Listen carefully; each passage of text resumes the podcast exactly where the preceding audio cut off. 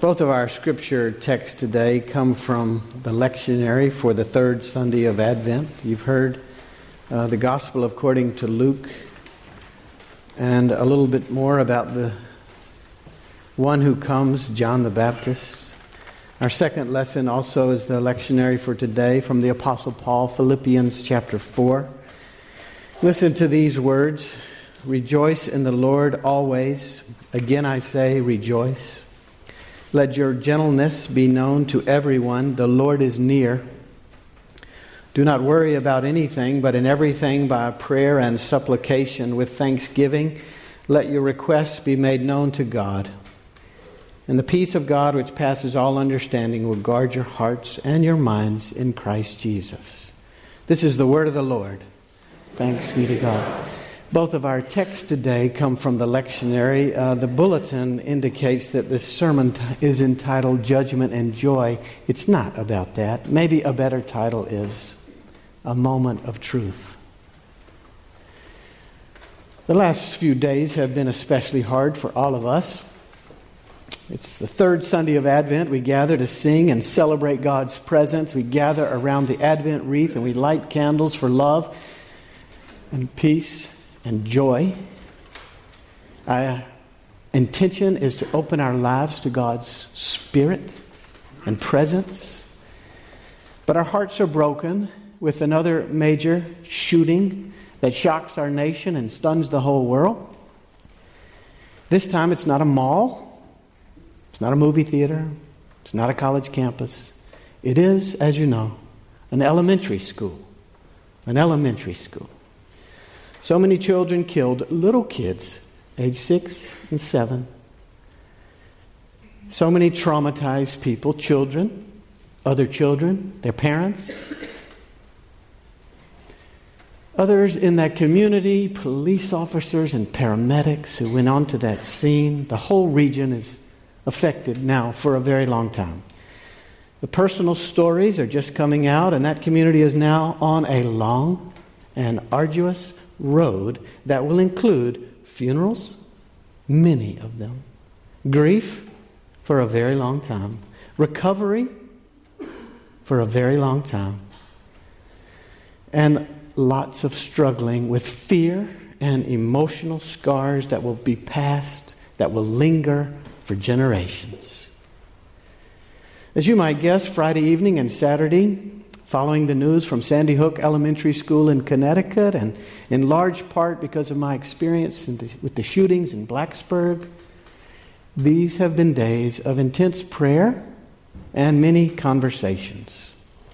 I've talked to police officers who called and asked, wondering from the depth of their hearts, is this evil too great? Is it too pervasive in our society? Do we ever have a chance to deal with this kind of terror and violence? They want to know. This sickness is pervasive. This terror and violence feels overwhelming.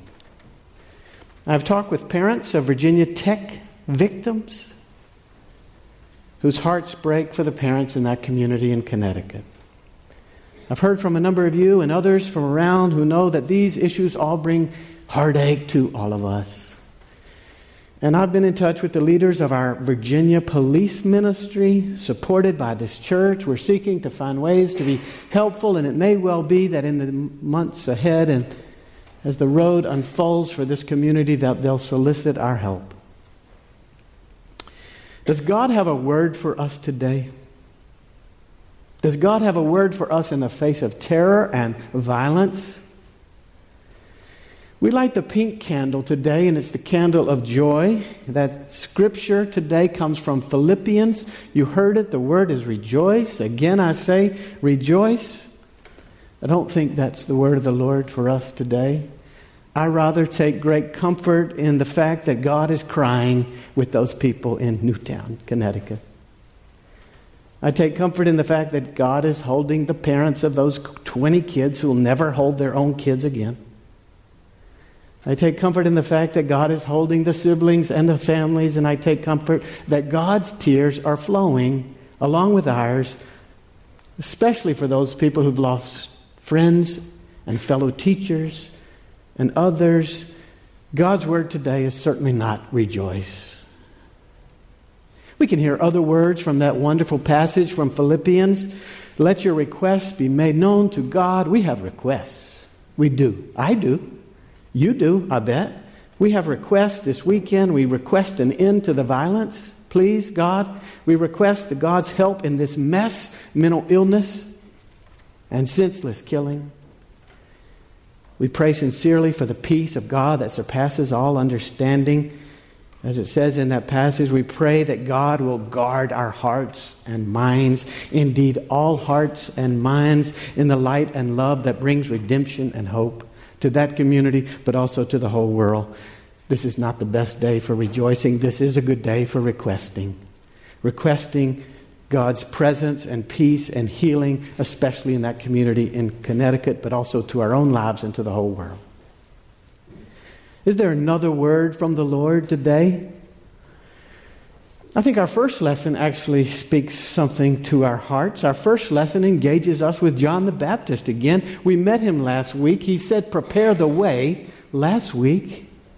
Today, the verses follow from that passage, beginning with verse 7. And this week, John's message gets downright aggressive. It's about judgment, it's a word of direction for our lives. It's an important and helpful word for us, even if we don't like hearing it, even if it puts us off today. Nobody really likes to hear what John is saying. You brood of vipers, who warned you to flee from the coming wrath? Bear fruits worthy of repentance. That's what John says. In fact, every tree that does not bear fruit is cut down and thrown into the fire. Here's the question How are our hearts open really and truly to God? How are our lives more aligned with what God calls us to be about? That's what's going on in this passage. That's what John is really asking. How do we discover the hope that God provides for us and for the world? Are we open to it? Can we align with it? This is what's at stake. In fact, this is always what's at stake. Aligning our lives with God and moving life and our lives closer to the hope and the wholeness that God intends for all of us. Let me just speculate a little bit. Some of us are here today knowing that life has gotten derailed and we want to get back on track. Perhaps it's the awful shootings this weekend in Connecticut.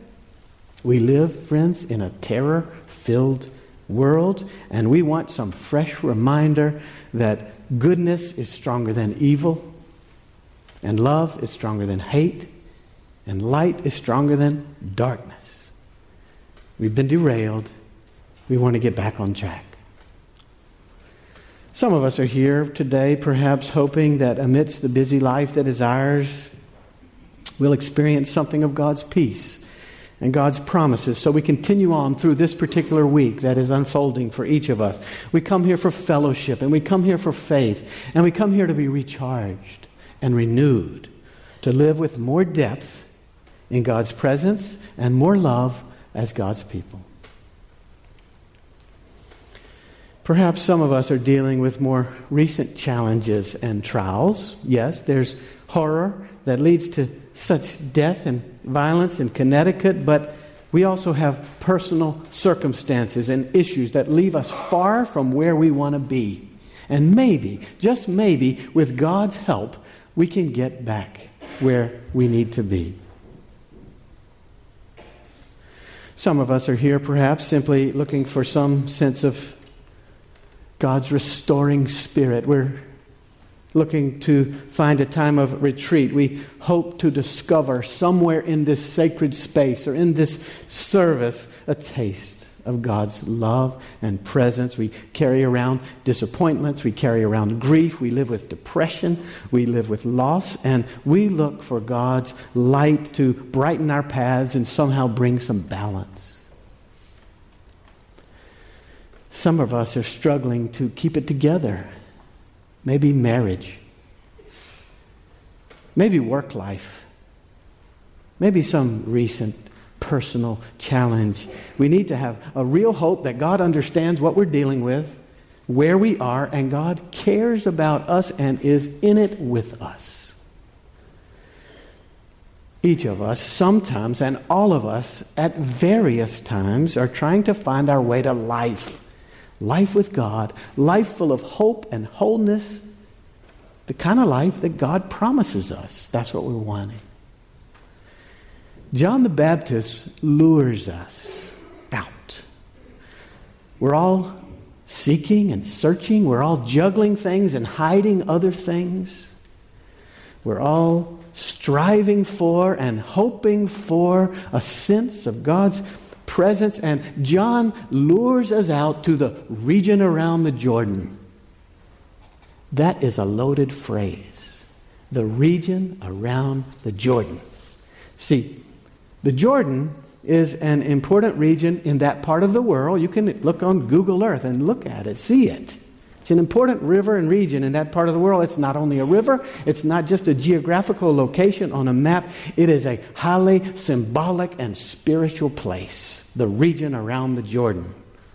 It's not only a fresh river that creates this fertile crescent region and flows into the Sea of Galilee, the area, the region around the Jordan is always a place of powerful new beginnings. You may recall the story of the Israelites, God's people. They were taken off away from the land to be slaves in Egypt, but God freed them and led them to the promised land. God heard their cries of suffering as slaves. God recognized their oppression in Egypt, their desperation in that land, and God empowered Moses to go and lead them out. And Moses led them out, out of slavery, out of oppression, out of Egypt, out across the wilderness and through very much hardship, and to the promised land. When did the journey from oppression finally end and the new season of life truly begin? When they got to the area around the Jordan. And they crossed the river into the promised land. The Jordan is a powerful place of new beginnings. And that's happening again in our passage today.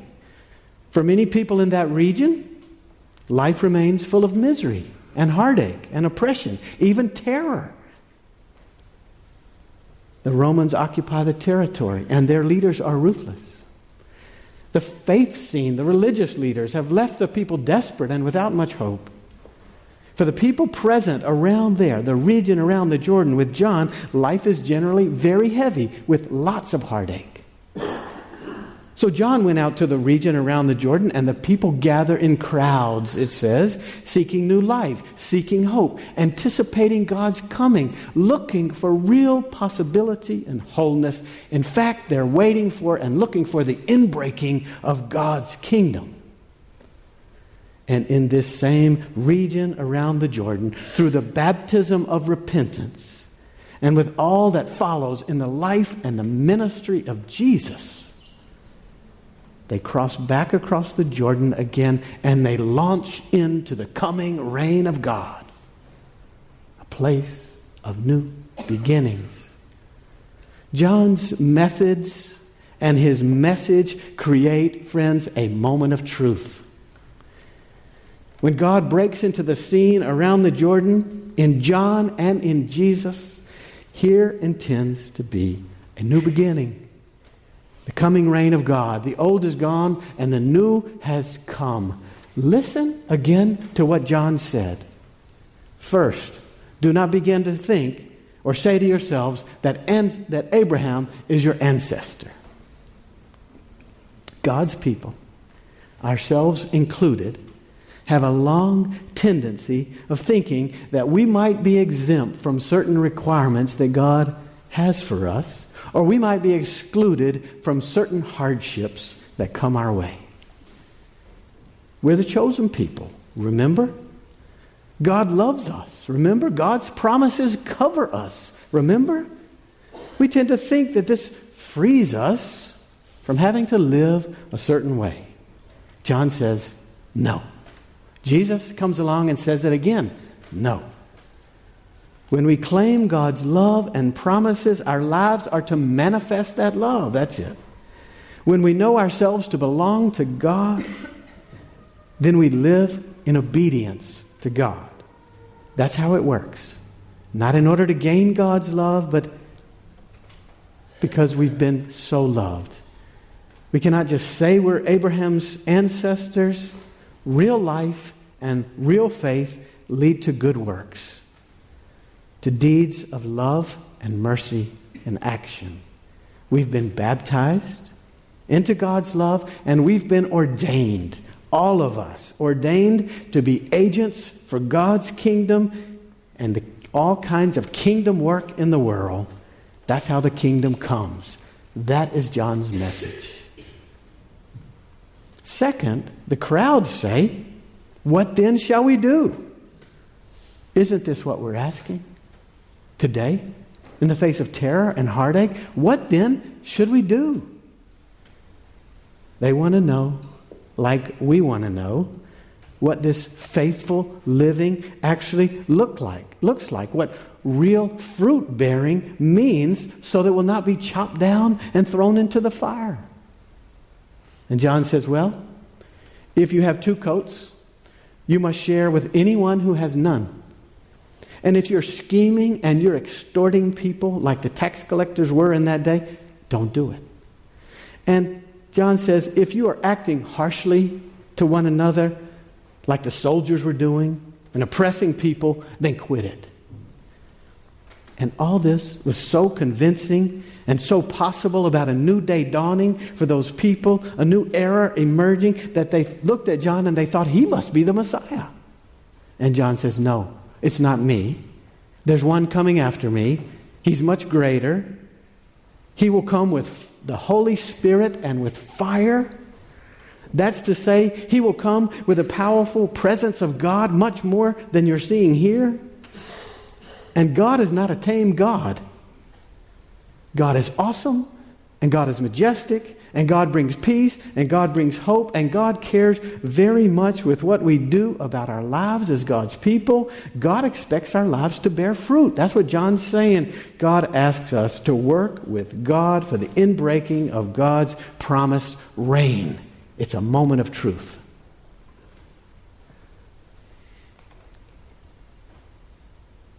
I must say that the last two days have numbed me Feels like too much once again. This time, little kids. Little kids covered with fear, victimized by death. Another quiet, peaceful town now joins the ranks of infamy because of a crazy killer and guns in a school. We might say, How does this happen? How does it happen? Well, it happens when crazy people get guns and go into schools seeking to destroy God's beautiful world. Just as God gives us amazing ability and wonderful opportunities to bring life and light, to create and build and love and care, we're equally capable of doing tremendous evil, creating heartache and harm even killing the most beautiful and the most in- innocent. We might say, Where's God? Well, we say God is present, ever present. God is ever present amidst the screams, ever present as ordinary folk perform extraordinary acts of bravery and courage and sacrifice. Where's God? God is there in any moment, no matter how big or how small, that looks like compassion and care and love and safety and hope. God is there as the teachers and the janitors provide warning and rescue, locking little kids in the closet and running to confront the killer. God is there. God is there, and the police officers and the paramedics who come into that scene God is there now, right now, comforting, soothing fears, giving strength to the community, working for healing. In these days immediately following such a trauma, we feel numb and we feel uncertain about so many things. But the message holds. It does. This is God's world. We're God's people. God is a God of steadfast love and faithfulness. The world is dangerous, but God is stronger than evil. Love is stronger than hatred. Light is stronger than darkness. God holds us and remains with us through bullets and broken glass, through screeching screams, tears, incredible, painful loss. That's our God. So we repeat what those out in the area around the Jordan asked John What then shall we do? We keep recalling, friends, that God is our God and nothing can separate us from God's love. We're God's people. We even join our voices, our laments, our longing with all those who've known such heartache and hopelessness and despair and setback. And, friends, we keep working to bear fruit in a world striving to make the world a more wholesome and hopeful place. We share what we have. That's what John invited. We deal with one another justly. We resist selfishness and strive to create community, a world where God's intentions prosper. I hope this means also having honest conversations about what kind of world we want to live in, about safety and sanity when it comes to guns, about light and life for everyone. This is the new beginning that John offers. It's about faith, it's about commitment, it's about finding out life in God's love and what God intends for us, and it's right where Jesus picks up. Otherwise, we are harshly judged. One thing is clear from the scriptures and from our experiences the announced coming reign of God demands our attention, our focus, our action. In light of more violent shootings that steal innocent life, especially from young children, God expects us to act. We cannot just wait for God's coming. We have work to do. This is what John is saying. This is what Jesus says. If you have two coats, tend to those who have none. If you're bullying or mistreating people, turn that around. We have to turn and keep turning from our self interest to what God is interested in justice, fair treatment for everyone, and certainly a safer world where children don't have to see their teachers shot in their own classroom. Where gun violence is put in check and communities can really be places of safety, just as it was for the people in the region around the Jordan. It's a moment of truth. Our lives, our joy, our hope, they are at stake. They're always at stake. See, John's stern words seek to engage our hearts and actually inspire us. John's passion and his zeal about the coming of Christ intend to engage us in God's critical work. John's message, even his words of judgment, want to move us to align our lives with God and God's purposes for a better world. We have work to do for real peace and real light in a world of violence. We have to embody God's presence, especially in those moments when God seems most absent. We have to cry with those who are hurting and let them know that God cries with them. And we have to seek justice and safety in a world of terror. We can all do many things, all of us. Some small, some large. But we can all do many things to promote God's peace and God's presence. As people of faith, faith means action. Faith alters how we live. But goodness is always stronger than evil, and love is stronger than hatred, and God's people have continuing work to do to be instruments of peace and healing. We're to be inspired. We're to be engaged. We're to be committed to loving and serving and making the world better. May it be so. Amen. Let us pray. We believe, O oh God, we do. Help our unbelief and move us to loving, faithful action following Jesus. Amen.